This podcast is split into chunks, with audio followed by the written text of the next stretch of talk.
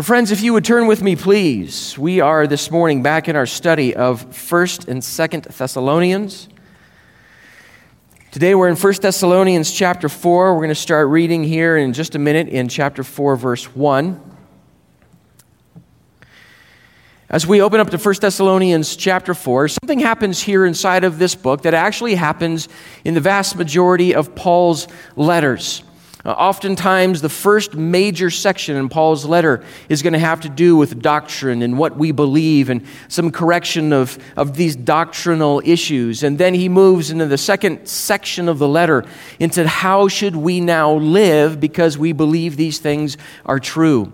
And that's the turn that we take now in first Thessalonians. Up to this point, the Apostle Paul has spent a lot of his time and effort defending his ministry among the Thessalonians. I know that our enemies and opponents have come into the church and they've contested who we are and what we do. We need to remind you of who we were.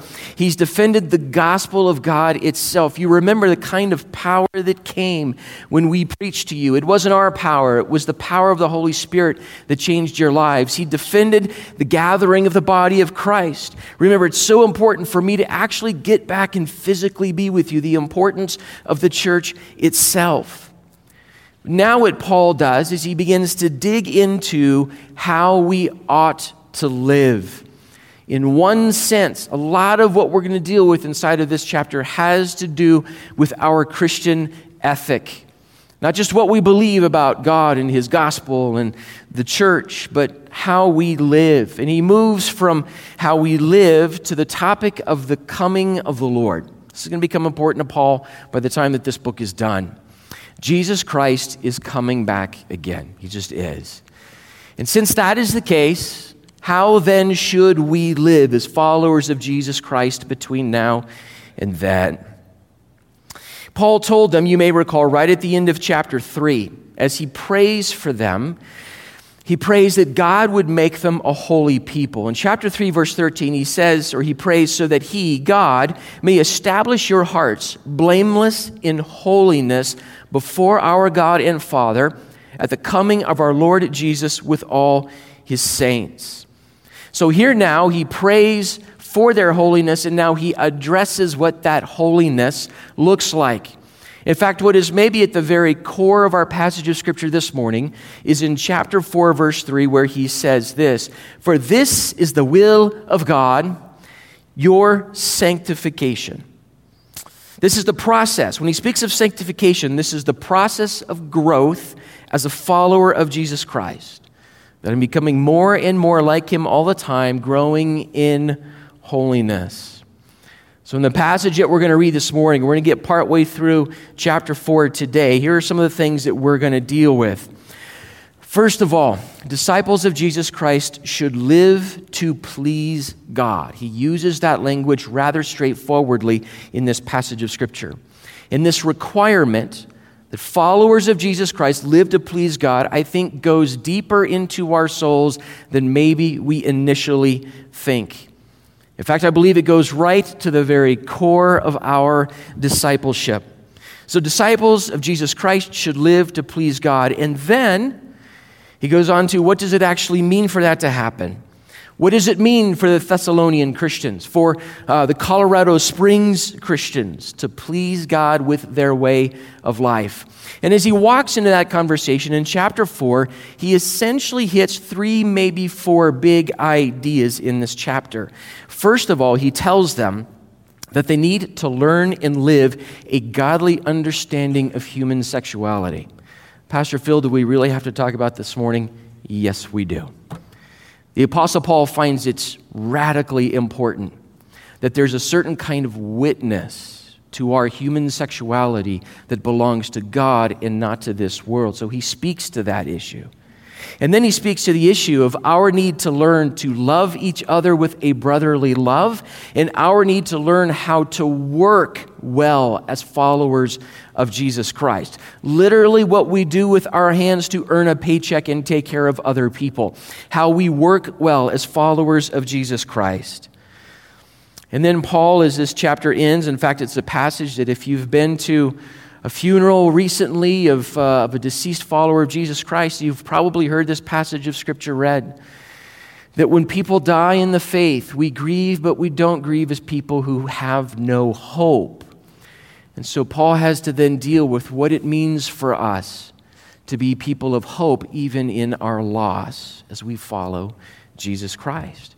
There's a lot of really important things to deal with in this passage of Scripture about how we live to please God. So let's begin reading. In First Thessalonians chapter four, starting in verse one, he says this, "Finally, brothers, we ask and urge you in the Lord Jesus that as you received from us how you ought to live and to please God, just as you are doing, that you do so more and more. For you know what instructions we gave you through the Lord Jesus. For this is the will of God, your sanctification, that you abstain from sexual immorality. We ask and we urge you in the Lord Jesus, that as you receive from us, when you listen to us about how now to live as followers of Jesus Christ, we do so to please God." And I'm glad to hear that a lot of that is happening, and I want us to do it more and more.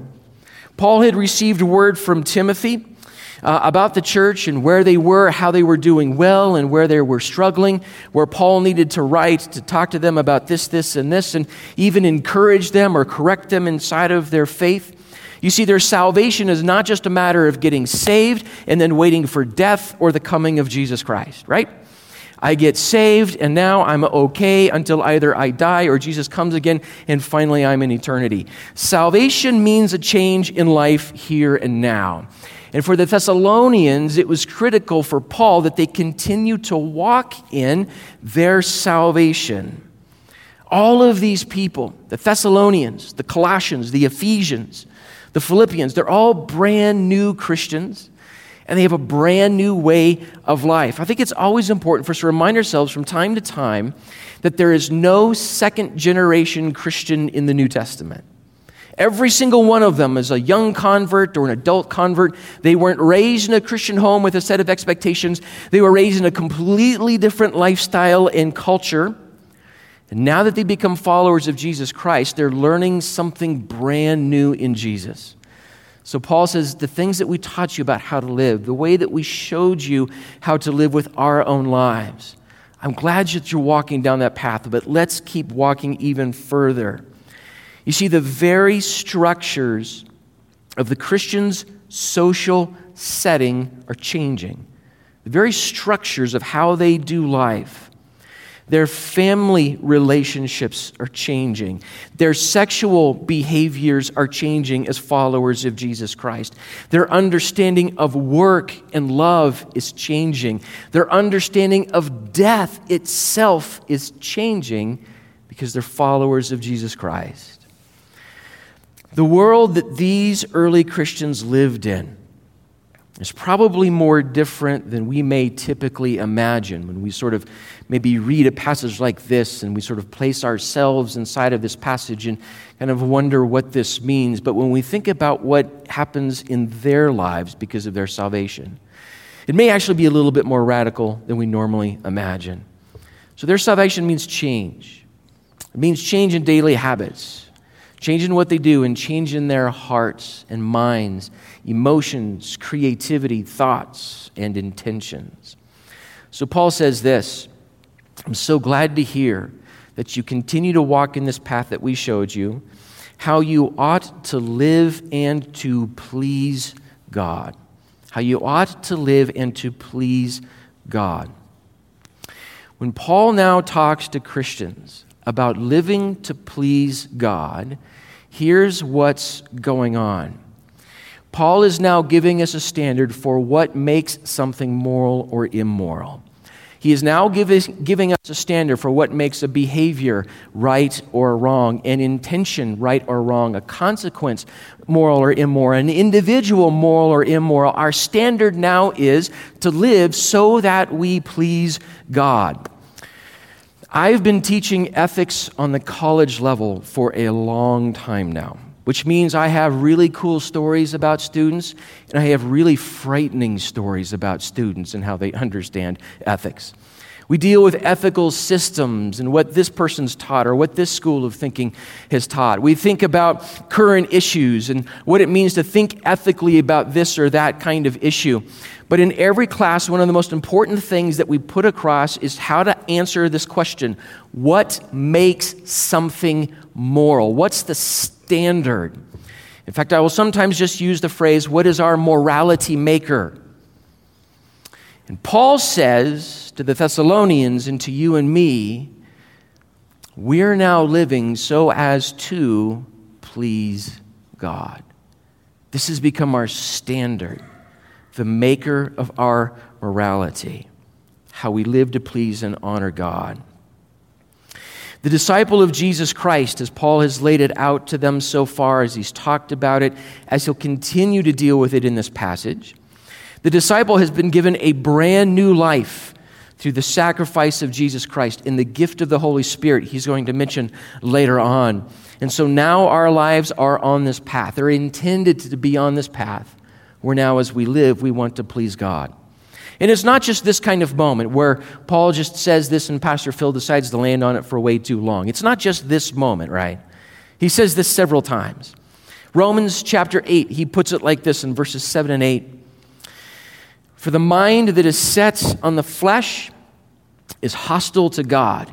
In this passage of Scripture, he's dealing with the difference of the life that is set on the spirit and the life and the mind that is set on the flesh.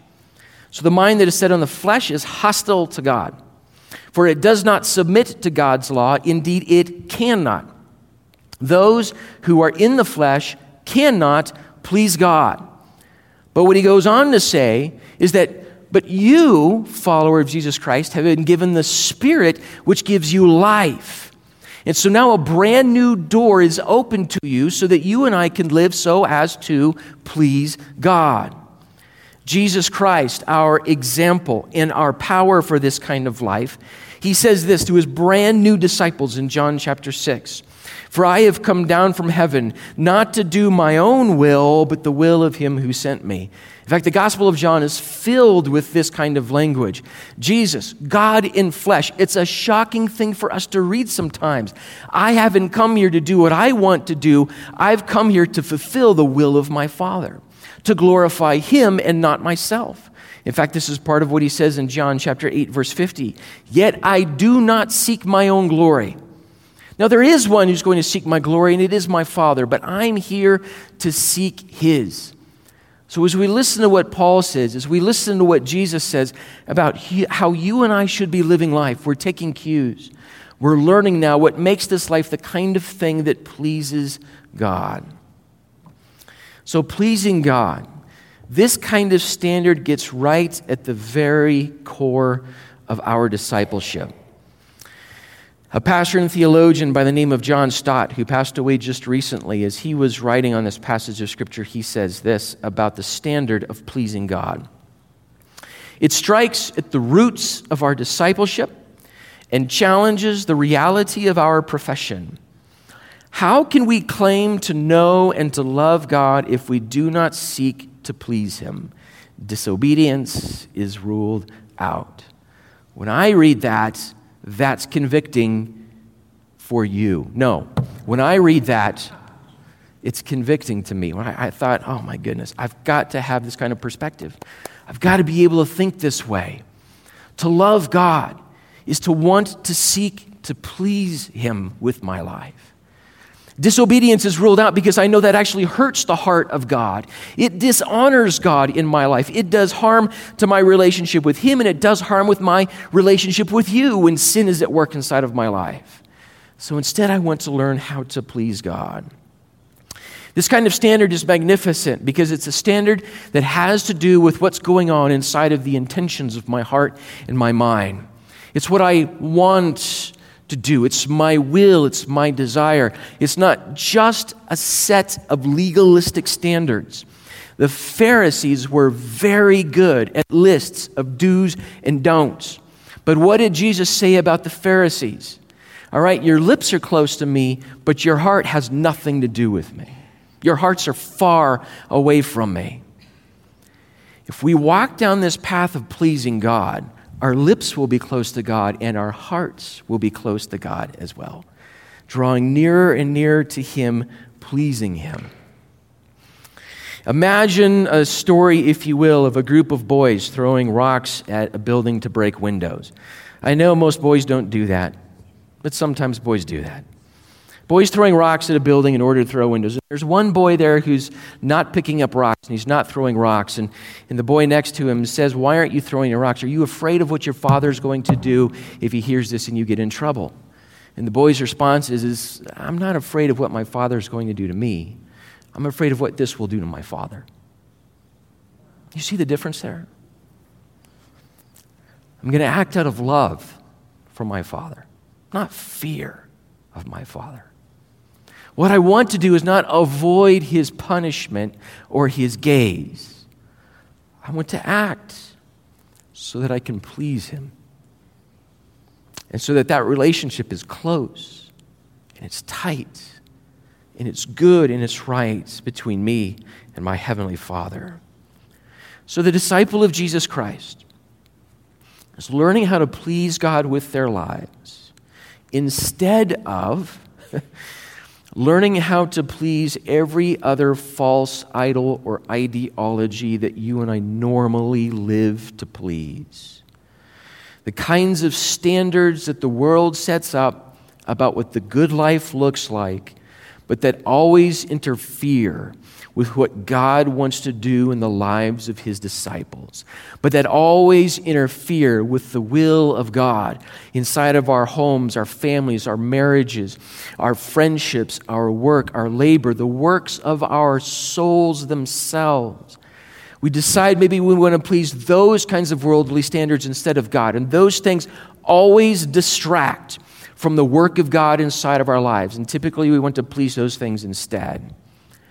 The disciple is learning how to please God with their lives instead of what is maybe the largest, brightest, shiniest idol that sits inside of Phil's heart, me. Learning to please God instead of myself. Happiness is not found in self-absorption.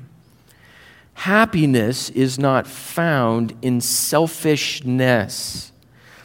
And in fact, a lifestyle of selfishness is a great way to hinder the work of God inside of my life and to alienate almost everyone else around me. There's this incredible little glimpse into this little detail in Third John. As John the disciple writes to this church, he's writing about how he wants to come and see them, and he writes about this person and this person. I want you to say this and do this. In Third John verses nine and ten, he gets to this. "I have written something to the, ter- to the church, but Diotrephes, who likes to put himself first, does not acknowledge our authority. So if I come, I will bring up what he is doing. Talking, talking wicked nonsense against us. And not content with that, he refuses to welcome the brothers and also stops those who want to and puts them out of the church." How does all of that junk happen? Because there's someone who wants to put himself first. And so the apostle says, when I show up, we're going to deal with this. And see all of the dysfunction, all of the brokenness, all of the division that happens in the body of Christ and inside of the family of God, because we've got someone like this who likes to put themselves first. Who I want to please with my life is just going to change my internal standards, what I want to do, what I think is important, how I want to talk, how I want to live, how I want to structure my priorities. Remember, we put it like this a week or two ago. The ones that I serve are the ones that, or excuse me, the ones that I want to please are the ones that I serve. The people that I want to please, the things that I want to please, those become the things and the people that I serve with my life. So notice this as well about a life that is aimed at pleasing God. I will be best for others when I teach myself how to please God with my life. I will be best for you if I am on a path of learning how to please God, we will be best for our spouses, our kids, our parents, our friends, our work, if we are on a path to pleasing God with our lives. And so here's part of the evidence of the power of that. The opposite is not true. If I'm on a pathway of learning how to please other people, I will not be best for God, and I will not be best for everybody else either. But if I'm walking this path that Paul is giving us, and he's giving us actually specific details as we make, make, make our way through the rest of chapter four in his other epistles. But if I'm on that path to pleasing God with my life, the kind of path that I am on is the path toward the fruit of the Spirit. Who doesn't want or need more of the fruit of the Spirit at work inside of our lives? The love and the joy and the peace and the patience, and on it goes. That's the path that we're on. If we're on the path of pleasing God, we're also on the path of learning what sacrificial love toward each other actually looks like. We're on a path toward peace that endures through trials. And I won't ask for a show of hands, but how many of you know that expressing sacrificial love also means we need peace through trial? Okay, that's just an inside joke.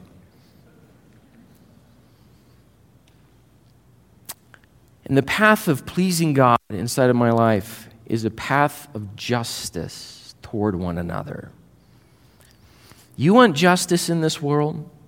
I'm going to I'm going to give you a little clue as to how this does and does not work.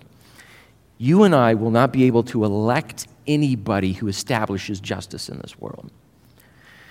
The follower of Jesus Christ is going to start to establish justice inside of their circles of life and relationship. You want justice in this world? Start on a path of pleasing God with your life, your behaviors, the way you treat other people, the way you handle your finances, the way you handle your family. This is the path of justice in this world. So Paul says, so this is the will of God. This is what God wants. Your sanctification. Sanctification is this fifty cent word that we use in Christian circles that shows up from time to time inside of Scripture, but it is a word that we use that describes the process of becoming more and more like Jesus Christ inside of my life. Not just what I think and feel, but how I live with others as well. Sanctification is the process of becoming less consumed and run by my own sin and more consumed with Jesus Christ. Sanctification is the work of Christ in me. It is an open door to a brand new way of life. I like using that phrase because the process of sanctification means I put myself in the way of God so that God can have his way in me. I spend time in God's word and in prayer and with God's family and in silence and solitude and all of these things that God has given us so that we're in his way, we're in his presence so that he can have his way with us. This is the process of sanctification. Sanctification is a bumpy road. It's not a linear line from today until glory. I'm going to get better and better and better and better every day of my life.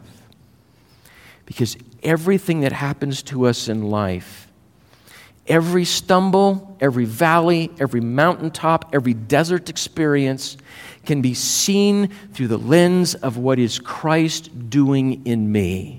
What is Christ doing in us? So every step in life can become a part of our growth in Jesus Christ.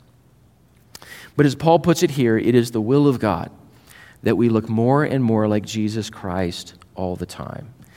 And he's so thankful that he hears good things about that happening with this church. But he wasn't satisfied with that. He says, I want to hear more and more and more because there's just so much more to do. So if he says it's God's will that you and I look like and live like and sound like Jesus Christ more and more, here are some hardcore specifics for you. Some things for us to actually do as our lives change. So he begins with, in verse three, for this is the will of God, your sanctification, that you abstain from sexual immorality.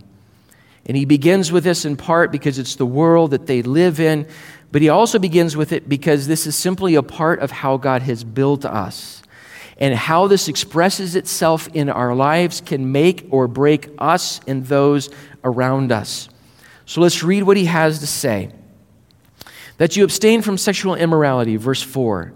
That each one of you know how to control his own body in holiness and honor, not in the passion of lust like the Gentiles who do not know God.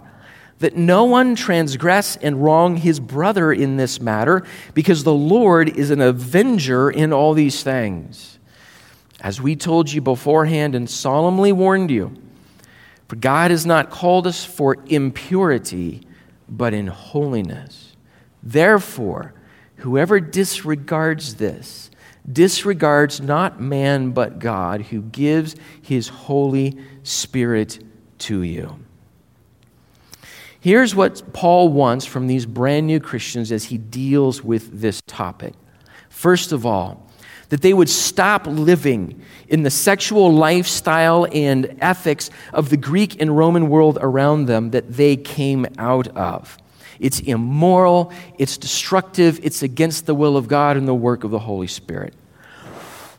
He also says that he wants them to learn self-control. And in learning self-control, they're going to honor God and learn how to please God with their lives. But then did you also notice this? They would honor their neighbor. Because without it, you actually transgress your brothers and sisters. You dishonor them, you sin against them. You do damage when you don't exercise the kind of self-control that we're talking about. And then as he finishes that little section, he wants us to learn to live the kind of life that's been given to us through the Holy Spirit. God's given you this life. No individual human being has given you this life. God has given it to you by the power of the Holy Spirit. Let's learn to live into it. And when he talks like this to the Thessalonians, it's a far more, I think, radical break from what was normal than we might imagine as we just kind of pass through a passage of Scripture like this. But not only is it far more of a break than maybe we would normally imagine, it turns out that it builds a far better world than we would have had if it weren't for Christians who were faithful to Jesus Christ in this matter. So let's talk about this for a moment or two. Abstain from sexual immorality. The word that Paul uses here, and it's actually used throughout the New Testament, is porneia or porneios. And that word stands for, throughout the New Testament, all kinds of forms of sexual immorality, but primarily referring generally to fornication and adultery. As we walk through passages of Scripture like this and what Paul wants the church to live like, what the New Testament teaches us, the way C S Lewis puts it is about as straightforward as it possibly can be. It says, the Christian ethic on human sexuality is chastity or marriage. C S Lewis says that's hard, but there it is. Chastity or marriage. And we, I think, can add heterosexual marriage is the Christian ethic as well. But as Paul talks about sexual immorality, and what he also calls in verse five, the passion of their lust, of those Gentiles who do not know God, we need to understand that this was just a part of their world. It was normal to them. Their lifestyle was completely different. And in order to understand how different it was, let's do a little bit of comparison, uh, comparing and contrasting between a couple of different points of view. In our culture, when we begin to think about the values and morality that surround marriage and sexuality and family, we have a set of assumptions about how these things really should work. Now, as I read through the, uh, just a short list of assumptions about how these things kind of work, most of us in this room are going to think, yeah, well, good luck with that. That's not what actually happens. That's not normal. But when you think that, what's going on? Something in the back of your mind is saying, what's normal? And I want this to be the case. This should be the case. I wish this had been the case. I want it to be the case in the future. But we've been handed a set of assumptions that's built into us, even as much as, you know, we in our culture fail at this. We assume a lot of these things. We assume that inside of the bond of marriage, it's a commitment. We assume that it's a it's a covenant. We use the language of covenant when we talk about the joining in of husband and wife. We assume that the marriage covenant is a certain kind of moral connection. It's not just a legal connection. It's not just a piece of paper that we sign, but there's something divine about it. There's something moral about it. I'm ethically bonded to this commitment that we have made. And so things like the act of adultery is a breach of that covenant and has to be put back together again. Kids need parents. Even as that falls apart, we know that we want this to be true, and we assume these things to be what it means to be healthy in a marriage and family relationship. Here's the kicker. The Thessalonian Christians did not inherit that world. Their world had none of those assumptions built into it. Every one of those assumptions has been built into my culture and your culture by the Judeo-Christian tradition, with Christians using Scripture as their guide for what marriage and family and human sexuality ought to look like. We have inherited the changed lives of the Thessalonians. Does that make sense? So when we talk about what marriage and sexuality was like in their culture, what we're learning is how much our early Christian brothers and sisters changed things and how much it rests on us to change things again. Right? Amen? Marriage and sexuality inside of their culture. Just a few details.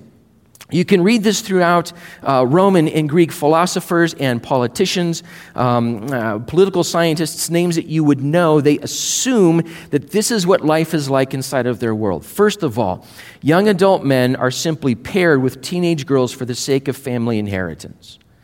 They're just paired up because a family needs an inheritor to, to take over the business that's part of the guild. If they own land, to take over the land. If they have a flock, to take over the flock. Young adult men paired with teenage girls, that's just how families would be put together by and large. Men inside of the Thessalonian world, the Greek and Roman world that Paul had, men had only one cultural or even only one legal restriction to their sexual behavior. And that was they could not have sex with married women who were above their social class. Everyone else was fair game and was expected.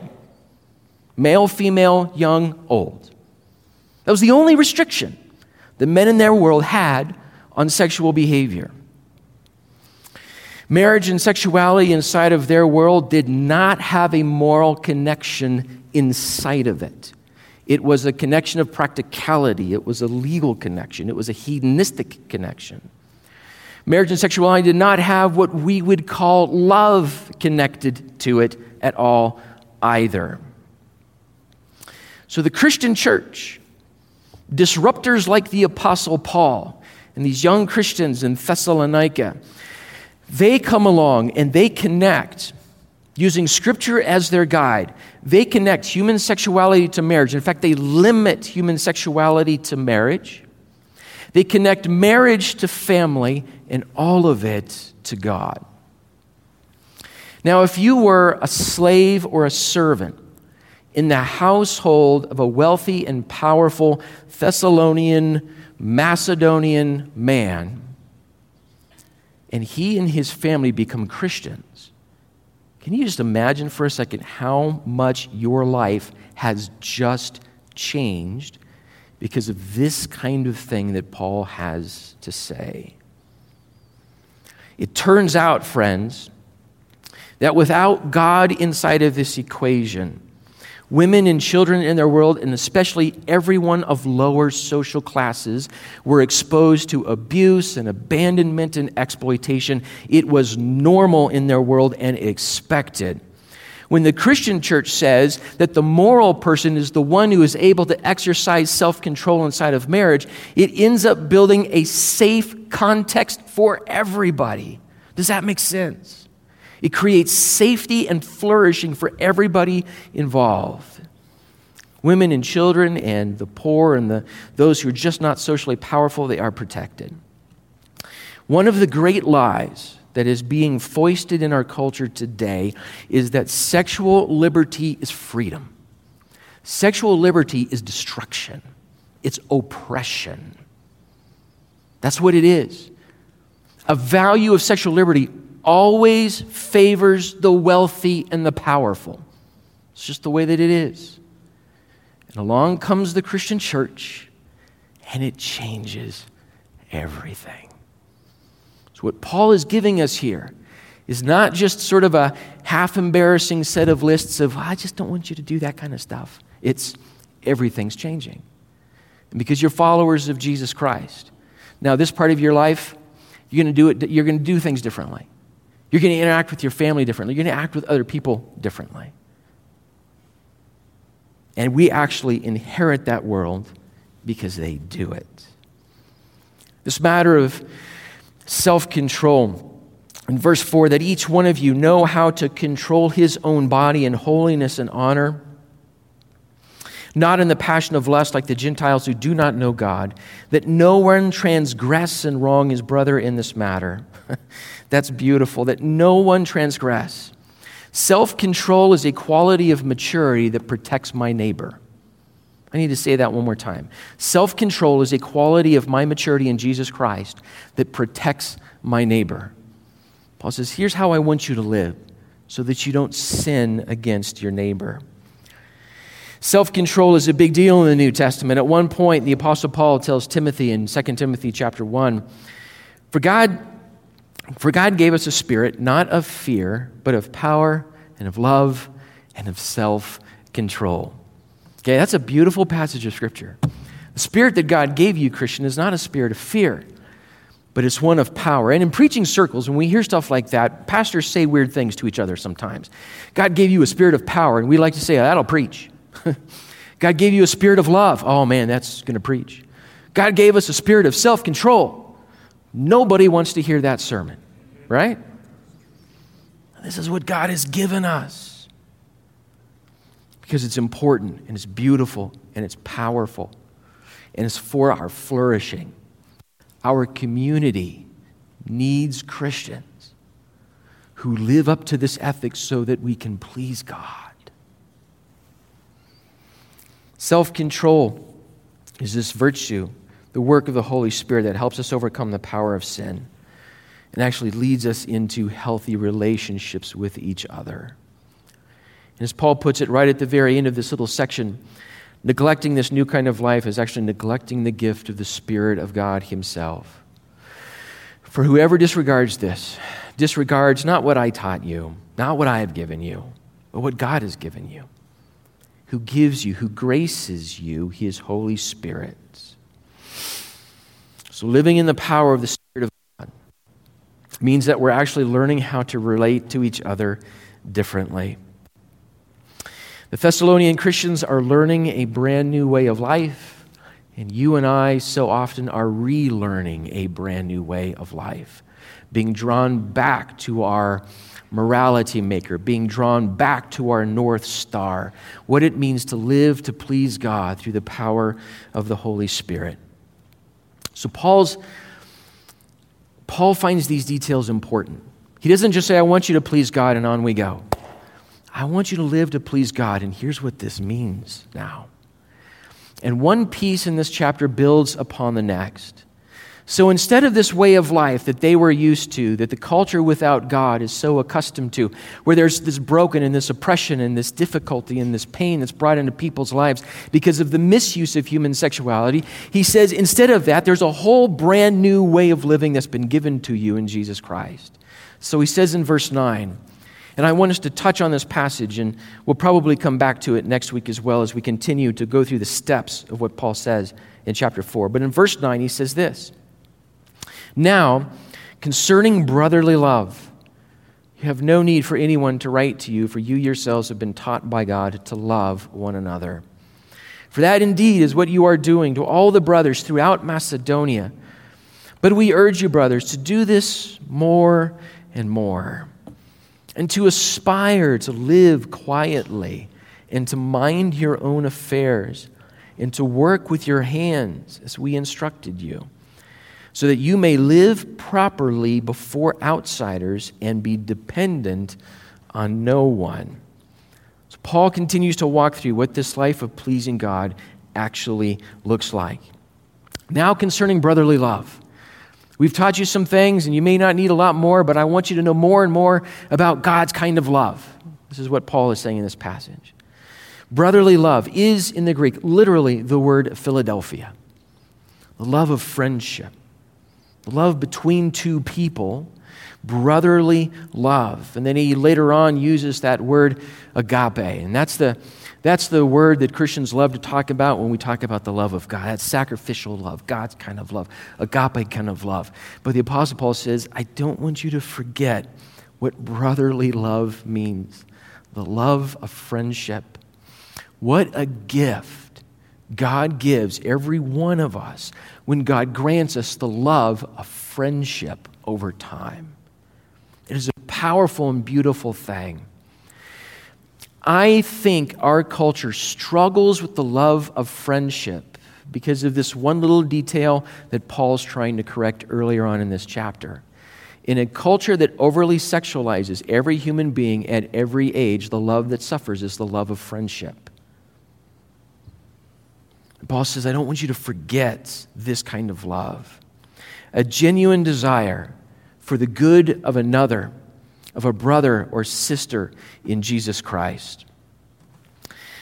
Paul and the rest of the New Testament do something really cool with this word for brotherly love. Inside of Paul's world, it literally stands for brotherly love. So the kind of love that exists inside of a blood-related family, that's what we're going to refer to as Philadelphia, as brotherly love. What Paul does is he says, you're a family. And so we're going to take this idea and we're going to extend it to the family of God. And so now what was, what used to belong just to a smaller group of people now belongs to all of us as brothers and sisters in Jesus Christ. Because what we have in common is Christ. It's not blood relation, but what we have in common is the blood of Jesus Christ. And Paul was thankful that they were doing that and that they should do it more and more. And And then he throws this in, and as you're reading it through, it almost feels like he, he wants to make sure he squeezes this in before he gets on to the other important stuff. But as Paul begins to talk about living a certain kind of quiet life and working well, Paul's going to come back to this two or three more times before he is done with the Thessalonians.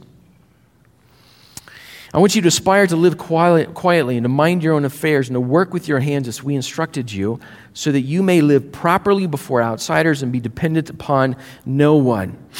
Paul is addressing a very specific problem among the Thessalonian Christians because some of them expected the coming of Jesus Christ so quickly, they decided, I shouldn't waste my time working, so I'm going to stop my work.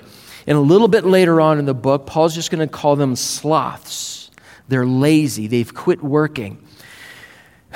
Because Jesus is coming, I'm going to stop working. I'm going to actually become a drain on everyone around me. And Paul says, that's not how this works. We work with our hands. We work well so that we don't become a drain on others, but we become the kind of people who through our work can give to others as well.